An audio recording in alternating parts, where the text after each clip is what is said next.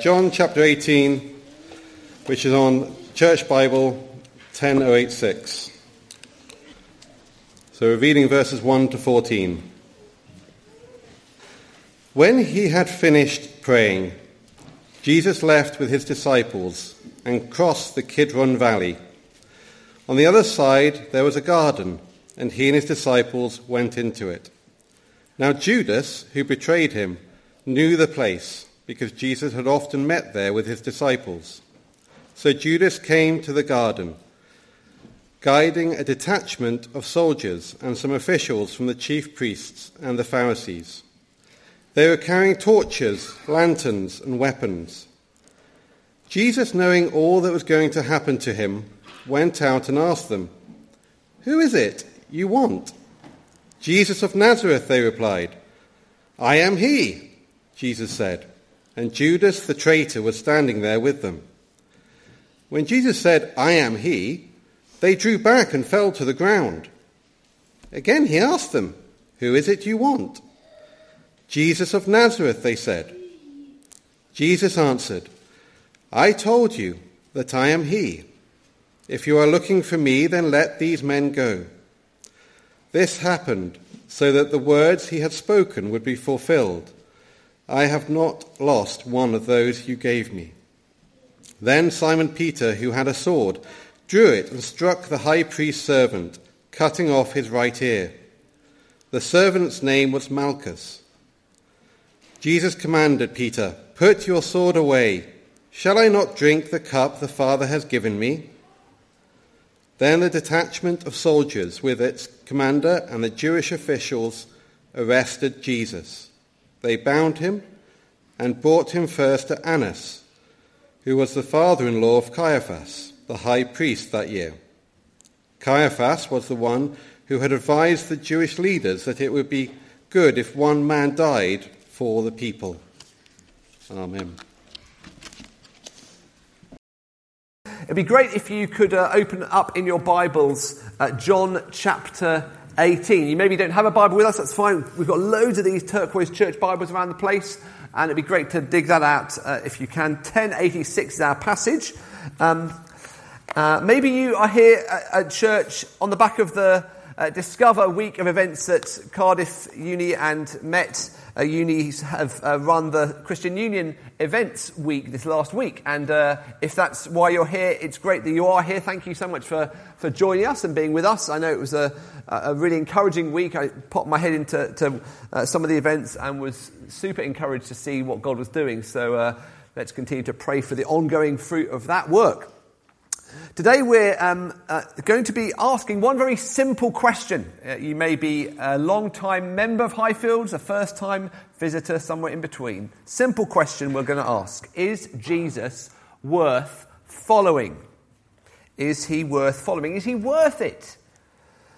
Over the last uh, several months, we've been listening a lot to Jesus Christ. We've been listening to his prayer, the greatest prayer ever prayed, I've claimed, listening to him speak as God the Son to God the Father. That was chapter 17.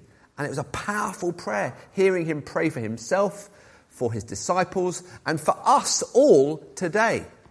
Before that, for the previous three chapters, we've heard him teach what we called the upper room school of discipleship. We studied that before Christmas as he gave his last words, I suppose, to his disciples, preparing them for his soon departure. The next day he's going to die on the cross and then three days later rise again. What will it be like without Jesus physically on earth? Well, lots of things we learned then. We need to stay joined to Jesus, like a branch is joined to a vine.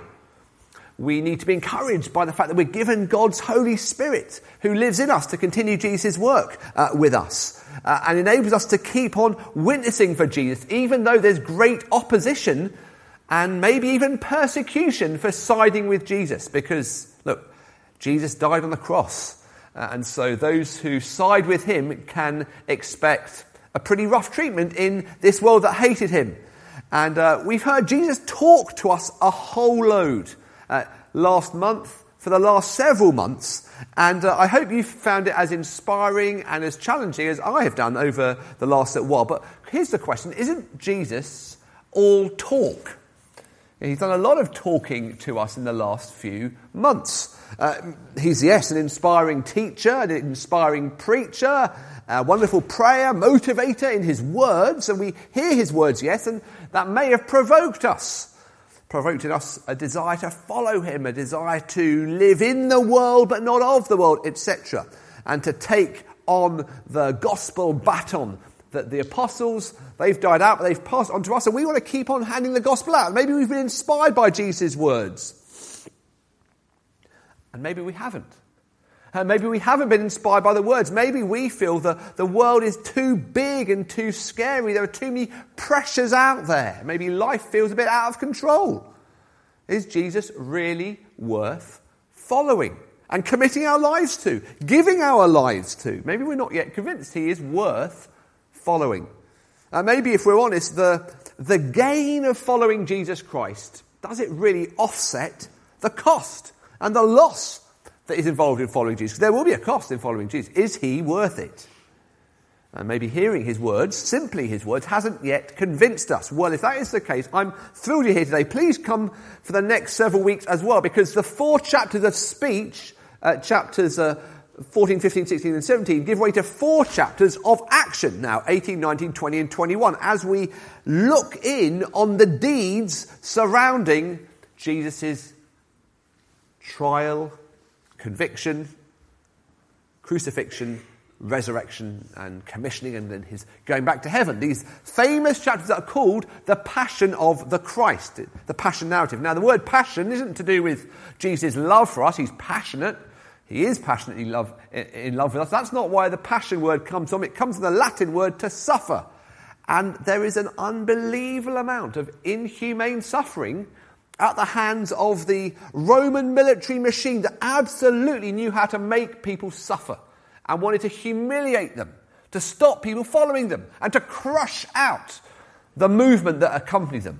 But guess what? That never happened. And there are Billions of Christian believers throughout the ages who have followed this suffering, this Saviour, Jesus Christ. And we're going to witness four things that I pray very much, and I long that would together make us see, yes, Jesus is worth it. He's worth following. If we were in any doubt or wobbling, maybe we are wobbling. He's totally worth following. Why? Firstly, because I'd like you to witness his willing initiative. That's the first lesson, the first aspect of Jesus' behavior. Witness his willing initiative. Now, I've chosen those words carefully. The word witness here is important because we are witnessing the words of an eyewitness, John. Uh, not John the Baptist, uh, Jesus' cousin, but John the Apostle, John, Jesus' friend, close friend of Jesus, who wrote down what he saw and what he heard that Jesus did as an eyewitness. And, uh, and he's unembarrassed about uh, being an eyewitness. This is what he said in John 21. This is the disciple who is bearing witness about these things. And we know that his testimony is true. He's claiming to truthfully tell us what Jesus did. In John 20, he famously explains that he didn't say everything that Jesus did. Jesus did many more things that uh, got into the final cut of John's gospel. Jesus did many other signs in the presence of his disciples, which are not recorded in this book. But these are written so that you may believe that Jesus is the Christ, the promised Saviour King, long awaited, the Son of God, God on earth, acting with God's authority, and that by believing you may have life in His name, a new, brand new life that turns everything around for you. Now, John is claiming to be historically accurate, though sometimes people read places like John 18 and the passion narrative of of Jesus in uh, John's Gospel and say, well, look, that's quite different in some ways to what we read in other Gospels. And maybe, you know, there's an inconsistency there, and that's really thrown us. Well, friends, I hope you won't be thrown because uh, here John is saying in John 20, look, Jesus did loads of stuff, and uh, he doesn't feel the need to say it all because he knows the other Gospels are out there. He's wanting to emphasize a certain number of things that Jesus did do and say that point forwards to who he is. And uh, one of the things that we see as we work our way through uh, these chapters, particularly John 18, is um, we shouldn't be surprised if there are some little indications of eyewitness account that are just almost throwaway lines that don't move the argument onwards, but just assure us this is someone writing who really was there and he's included them in. Let me just kind of highlight a few. These are identified by not just Christian historians, by the way. So let's look verse 1. When he had finished praying the long, greatest prayer, verse 1, Jesus left with his disciples and crossed the Kidron Valley, literally the Wadi en Nar.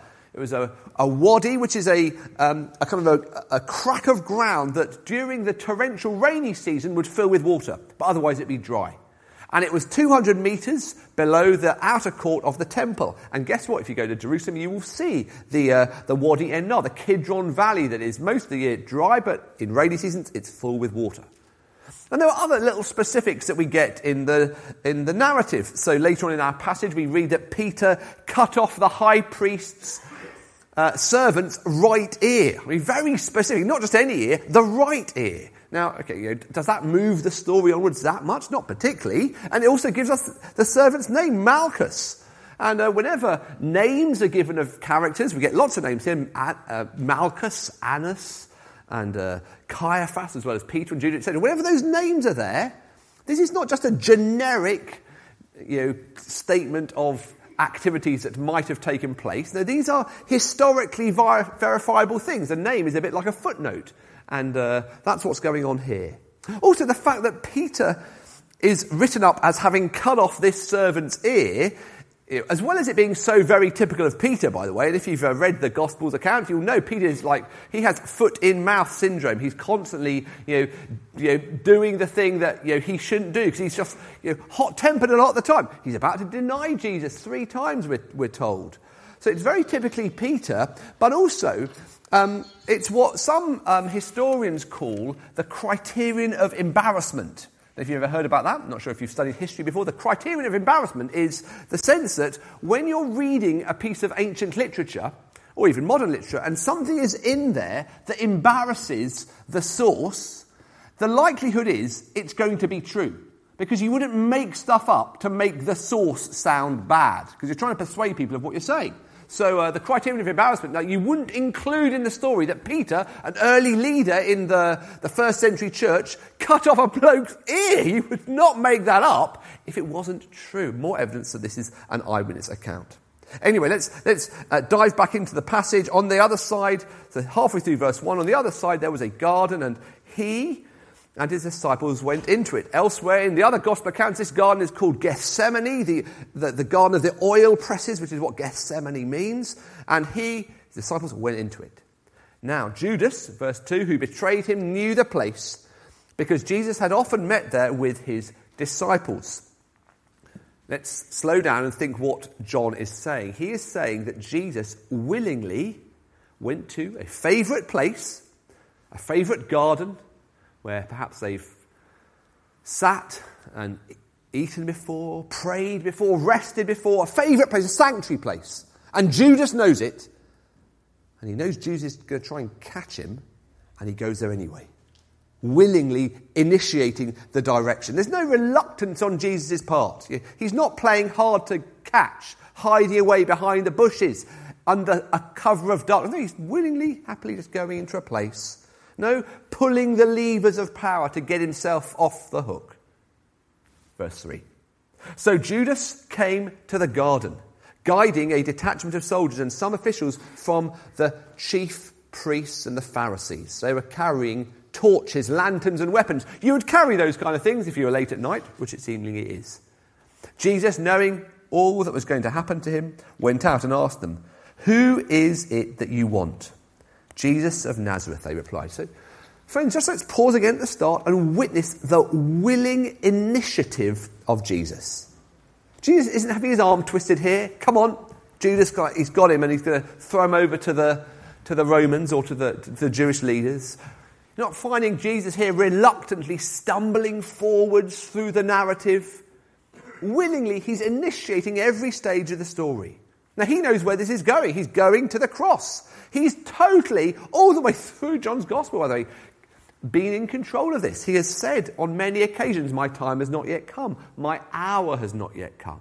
My time has not yet come. My time has not yet come. And then suddenly, come John 12, halfway through the gospel account, he says, My time has come. The hour has come. He's totally in control of the timescales and the clock. Didn't do it reluctantly. Didn't accidentally die for us, bullied into dying for us. Oh, what a pathetic example, this dying man on a cross. It was mocked in the first century as much as it's mocked today. It's not a pathetic man dying on a cross. He willingly initiated every single stage of the salvation.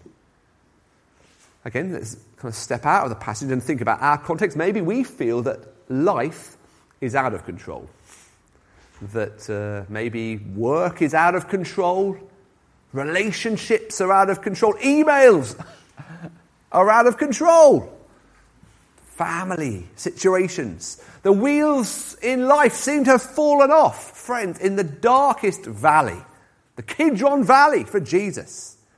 He's not out of control. He's holding the steering wheel throughout. It's not kind of being dual controlled. He's being completely in control all the way through.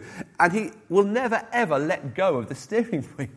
I just find it so encouraging. Maybe in your life you feel like it's all out of control. Losing the plot he never loses the plot. He's got the script in front of him and he's planning it all, initiating at every turn. He knows what's happening, knowing what's going to happen, verse 4. Went out and asked them, Who is it that you want? He's like running the show here. Witness his willing initiative. Friends, you can trust him in whatever valleys we find ourselves stumbling through. Point one, witness his willing initiative. Number two, witness his glorious power. This is in verses uh, 6, 5 to 7, that kind of time. So let's go back to verse 2. Now, Judas, who betrayed him, knew the place because Jesus had often met there with his disciples. So Judas came to the garden, guiding a detachment of soldiers. These are the Romans, and some officials from the chief priests and the Pharisees, Jewish leaders, in other words. They were carrying torches, lanterns, and weapons. So this is a quiet place, very still, and it's suddenly disturbed. But it's not uh, one or two policemen knocking on the door saying, Can we have a quiet word, uh, please? Read what John witnesses here. The word for detachment, Judas came to the garden guiding a detachment, literally a cohort, which uh, the ancient sources tell us could have been anywhere between 200 and 500 armed soldiers. That is. Like, that is pretty big, right? he's not doing things by halves here. Yesterday, um, we took our family out to Llancaiach Fawr and uh, went to that lovely folk ha- uh, museum where we can understand what it's like in the 17th century. And uh, uh, my son Owen uh, was able to kind of be dressed up as a 17th century soldier in the, the Roundhead uh, as part of the Civil War and was weighed down by all this armour and with his massive spear in his hand, massive pike. Incredible armour. That's the kind of thing, and you've probably seen the image in your head of a, of a soldier with their kind of red plume on their head, red cloak. 200 of them minimum, conservative estimates say. Think riot police with masks and shields. Maybe you, if you can remember the troubles in Northern Ireland, or perhaps some of us can more recently remember the riots in London, what, 12, 13 years ago? Riot police barricading, Molotov cocktails flying, uh, just violence utter might. So you've got those on the one hand, and you've got this weird, unholy alliance between the, the, the, chief priests and the, the Pharisees linking up. These kind of religious leaders with their, their beards and looking very kind of strict and, and religious. You think, is that all very, really necessary? We're just trying to find one person here, Jesus. Bit overkill. Again, let's kind of do a bit of background because uh, in Rome, um, it was all about exertion of authority. It was all about you being in your place. And if you dared step out of the line, you were crushed like a cockroach, squash you down. Let, us just show you who is in charge. Obviously, Rome is in charge. 200 minimum soldiers bearing down on Jesus. They just wanted to stamp out insurrection, infidels, you're completely out of here. That's why crucifixion was such a barbaric, shameful act The text, though, is completely clear. Jesus isn't being bullied around. So let's just think about it. In the blue corner, we have 200 to 500 Roman soldiers, suited and booted in their, in their, in their finest swords, clubs, lanterns, and so forth. Religious leaders with them, the traitor, Judas, in the red corner. 11 cowering disciples, fearful, afraid. And then Jesus himself, who behind the scenes has been steering the wheel all the way through, controlling events. It's all been according to his Father's plan. We've been singing about that. Look down again, verse 4. Jesus, knowing all that was going to happen, totally omniscient, he knows it all, understands it all, and goes out, initiating here at the point of his arrest. He's the one asking the questions. Who is it you want? Jesus of Nazareth, they replied. Verse 5. I am he. Jesus said. And Judas the traitor was standing there with them. When Jesus said, I am he, they drew back and fell to the ground. Again, he asks, Who is it you want? Jesus of Nazareth, they replied. Jesus answered, I told you that I am he. It's an almost comic scene. Did the Romans have the slightest idea who they were dealing with? Just the slightest hint? One minute, Rome's muscles are being on display, bearing down on this vulnerable man. Stumble or you die. Submit to Rome or you die. The next minute, the whole cohort, 200 to 500, flout their faces. I am he. Down they go. Like, wow, it's just incredible what's taking place. What is going on? To see these kind of Roman soldiers tumble down like a load of dominoes. Like, what has happened? And how does it help us see that Jesus is worth following? That's my question. And how do we see it? Well, I think what's going on is at this moment, it's as if the curtain is being lifted up on Jesus just for a moment. Do you know what I mean by that? The curtain is just being revealed. When he became a man, he already has said that lots of his glory and uh, his majesty, he, he, he didn't kind of parade.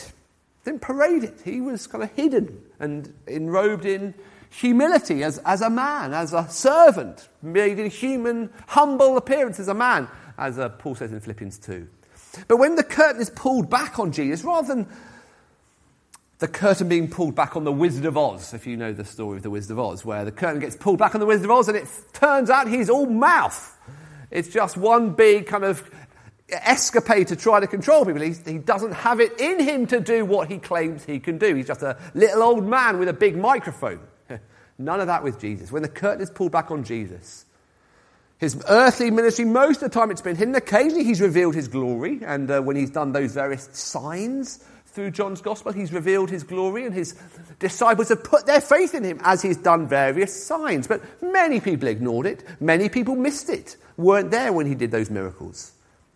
But if you had the ears to hear as he spoke and as he acted, you would have heard him repeatedly say the phrase, I am. I am the bread of life. I am the good shepherd. I am the light of the world. I am the way, the truth, and the life. Before Abraham was, I am. Now, of course, on the one hand, the phrase I am is simply a way of identifying you. Uh, uh, Who's Dave Gobbett? Oh, I am. It's ego eimi is the Greek, simply way of identifying you're the person who you're speaking about. But if you have the eyes to see, if you have the ears to hear, and lots of people who are reading John would know from their Hebrew scriptures, the Old Testament is concerned, that the word, the phrase I am, is dripping with significance. Massive amounts of meaning here. Um, because the name I am was God's special name. That was uh, the way he revealed himself to Moses in uh, Exodus chapter 3, the burning bush, if you know your Bibles. If you don't, uh, Moses is called to lead a great mission of emancipation of the, the Jews under uh, Pharaoh. They've been in slavery, but God calls Moses to set them free. He's worried. He feels ill equipped. And he says, Who shall I say has sent me? And uh, he says, If I come to the people of Israel and they say to me, The God of your fathers has sent me to you, and they ask, What is his name? What shall I say to them? And God said to Moses, I am who I am. Say to this people of Israel, I am has sent you.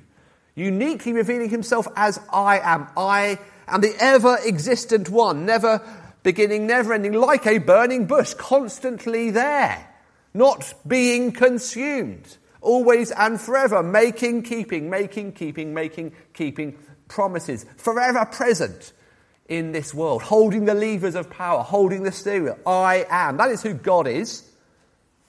I am God and there is no other. Isaiah 46. I am God. There is none like me. That is who God is. At his name, we bow to his name. He's unique.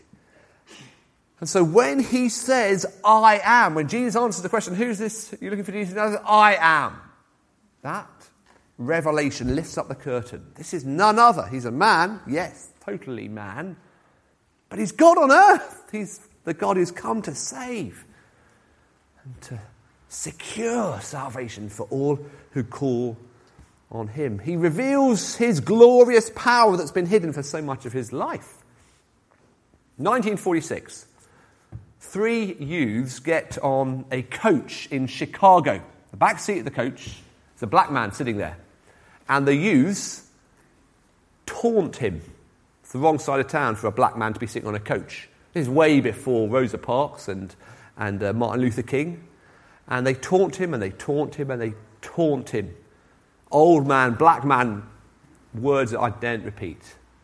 And then the coach comes to a stop, having sat there in silence, time after again, after again. He sits there taking the abuse. And he walks down the aisle of the coach at the stop and uh, he uh, gives a business card to the three young people before he leaves. And on the business card, it has the words Joe Louis, heavyweight champion of the world. and they had no idea who they were dealing with all the way through. They thought he was this black old man in the wrong part of town. He was the greatest, the strongest man who they would ever meet in their lives and just took it on the chin.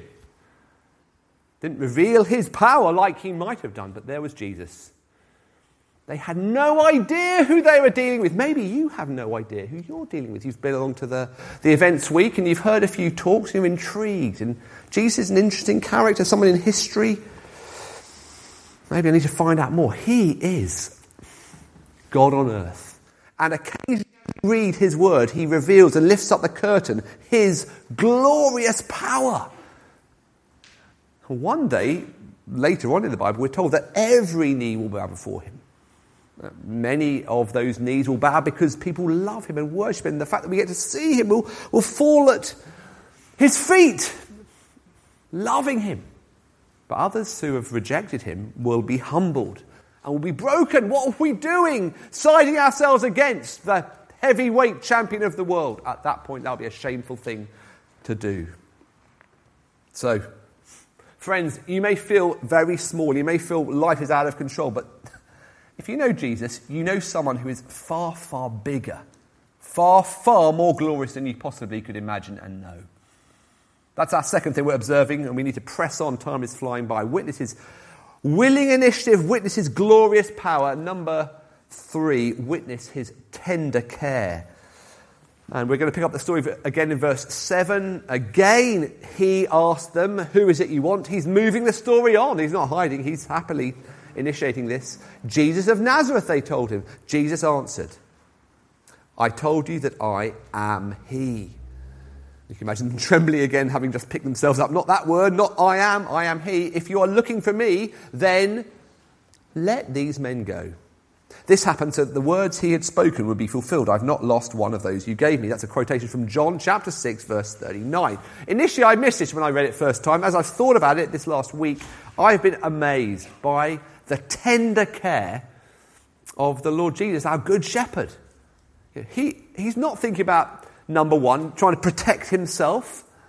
And uh, we get that from two gifts that this passage concludes us with. And we're going to think about these very briefly as our time begins to wrap up. Two gifts that we get. First gift, um, we get in verse 9. Have a look down. This happened. Look, he says, Let them go.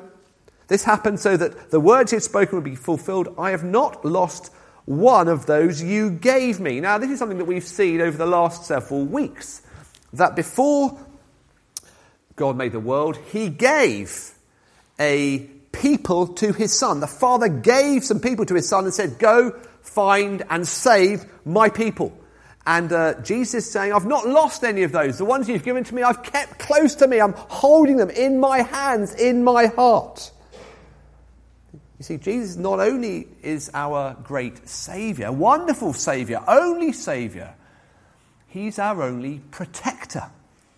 How good is that? Doesn't just save you. He's not just interested in getting you into church, getting bums on seats. Yeah, okay, I'll become a Christian. No, he's not just concerned about that. He wants to, he wants to protect you so that you, you stay following him until you see him. And that is his absolute commitment. I have lost none of those you've given to me. He's a good shepherd who protects his people utterly. He's not like, yeah, you've got to do a bit of work here. No, he'll do all the heavy lifting in salvation. He's not going to try and protect his back. No, he's like, no, I'll no, leave them with me. You, you, let me, take me, let them go. It's all about me here. I'm just, I don't, you know, I'm going to, I'm going to, I'm going to go and do the deed here. Just let them go. Friends, if he'll keep us safe at his greatest point of need, then you can surely trust him to keep you safe.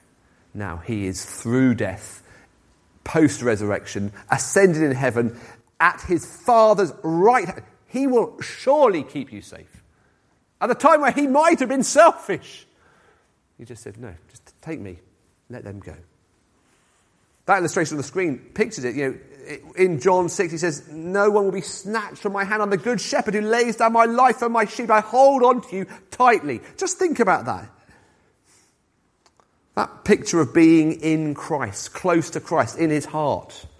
That tells us that if, if something is going to get to you, it's got to get through Jesus first.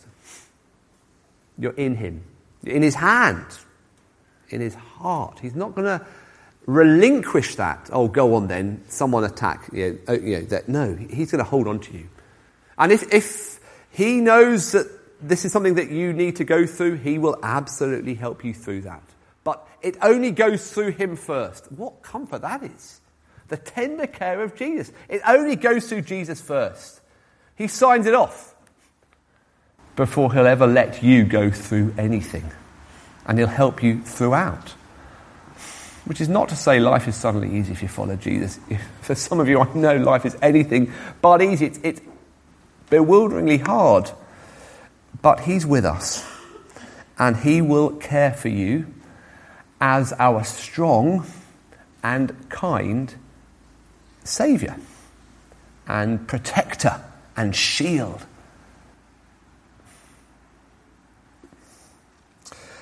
So, will you witness his tender care? That's our third lesson, and our time is almost gone.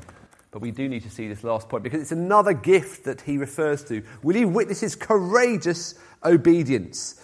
And we could spend all our time here, but we've just got to observe some, some quick lessons. Let's look at verse 10. Then Simon Peter, who had a sword, drew it and struck the high priest's servant, cutting off his right ear. The servant's name was Malchus. No, Peter, that's not how the kingdom advances, not via a sword. That was the trouble of uh, the medieval uh, approach to Christianity with the Crusades. That's sadly the trouble with the advancement of, of um, Islam, with the kind of desire for a kind of a Sharia law model where you obey or you die. No, that's not how God advances kingdom. That is not his way. His kingdom is advanced by the sword of the Spirit as people voluntarily submit to Jesus as their Saviour. Put your sword away. Verse 11, part 2. Shall I not drink the cup the Father has given me? The second thing the Father's given. So not only has the Father given the Son a group of people to go save and a people to protect, the Father has given the Son a cup. What does a cup mean? It's a massive word in the Bible. The cup Sometimes a cup of God's blessing. We talk about the Lord's Supper, drinking a cup of God's blessing. Usually in the Bible, the Old Testament, the cup of the Lord refers to God's wrath, his anger that needs to be drunk. So here's uh, Isaiah chapter 51 Wake yourself, wake yourself, stand up, O Jerusalem. You have drunk from the hand of the Lord the cup of his wrath, who have drunk to the dregs the bowl, the cup of staggering. So, this is speaking about this passage when the people of Israel were in exile. They were being judged by God for how they treated him, and they were away from their land in a foreign land, Babylon. And, uh, and God is speaking to them there about where salvation will be found and where rescue will be found. And he's saying, You have drunk of my wrath. You've, you've consumed my wrath. And, and, and the picture is of a cup. Imagine a great cup.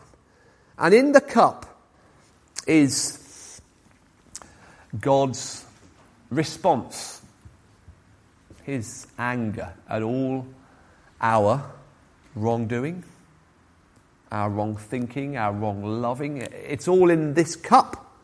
And individuals have their own cup, I suppose, and the, the, the choice is we drink the cup. And to drink the cup is a bitter, toxic cocktail.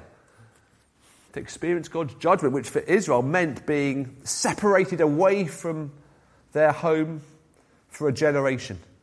For us today, it would mean drinking this cup of God's wrath, God's anger at how we've treated Him, His just anger at how we've treated Him, and, and drinking it and draining it and being separate from Him forevermore. That's what drinking the cup would be. But when Jesus came, what does He say? Shall I not drink the cup the Father's given me? How on earth should Jesus be given a cup to drink? What has He done wrong that He should drain this poisonous, toxic judgment of God. At him? No, not at him, but at us. At anyone of his people who turn and who trust in him. He says, I'll drink their cup for them. Give me your cup. We'll pour it into my cup. And he has a cup.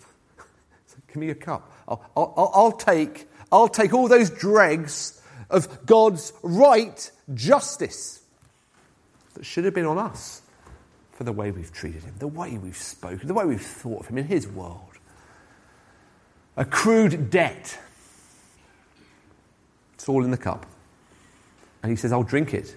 I'm not going to take, no one's taking this cup away from me. I will, I will drain God's righteous justice. All the wrong, all the bitterness, all the anger that God rightly has at what we've done. I'll drain it, says Jesus. Not because he needs to, because he wants to, because he loves us. What courage. We have no idea how, how bitter and how toxic, how ghastly drinking that cup was. Maybe you've been forced to take some medicine that just turned your stomach. This is just the most horrific medicine you could ever imagine. But he will say, I'll take it. I'll take it. I'll drain it that you don't have to, that you might have life. Friends, will you witness these wonderful things about Jesus? You know, it's possible to seal this and to keep walking away. We, have missed over it in the passage, but repeatedly we read of Judas the traitor. Judas the traitor. There's no hiding that fact. Someone saw, and someone kept walking away. But many others saw and were convinced. Here is one whose willing initiative and glorious power and tender care and courageous obedience to his Father to complete the work he's been given has led to saving and protecting faith that leads people to trust in Jesus and know that he is for them and has got them tight in his hand. I wonder which of those you are. We're going to spend a moment in quietness in a moment, and I'd love you just to pray and say, Lord, forgive me for thinking, is it really worth following Jesus? Is he really worthy? Lord Jesus, thank you that you're so worthy. Forgive me for the ways I just shrink you down. Help me to lift you up and see how mighty and how glorious you are, much, much, much bigger than I ever first thought. And love you and live for you. Let's a moment of quiet, and then I'll pray.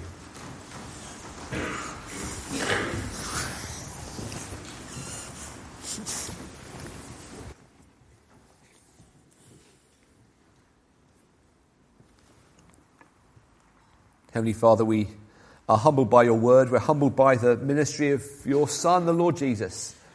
We thank you that throughout his life and ministry and throughout our lives, he has never once let go of the steering wheel. in the darkest hour, through the deepest valley, at his time of need, he continually held the steering wheel. He was in full control. Lord, thank you so much for the comfort that gives us that in our deepest valley, our darkest hour, our time of need, you hold the steering wheel. You can be trusted, Lord. Help us to keep trusting you. Thank you for your glory. Thank you that you're so much bigger. Oh, Lord, on a Sunday, when we forget or try to shelve the burdens of each day, you seem bigger and seem better. But we know when Monday comes or later on Sunday comes, everything floods back in, you shrink back down. Lord, help us to see you as glorious, a glorious Saviour, a powerful Saviour, a strong Saviour, and a kind Saviour. A tender Saviour who will take the hits for us that we may go free, who will protect us and hold us in your hands. Lord, thank you. Give us the strength to keep trusting for another week, Lord. Sometimes just another day seems hard enough. Give us the strength. Help us to know you're for us forever. Thank you for your willingness to drain the cup that we might be free and know blessing. And we pray, Lord, for those here today who don't yet know you. Pray as we and they look closely at your word these weeks. Would they see more of Jesus? And why he is so supremely worth following. We pray in his name. Amen.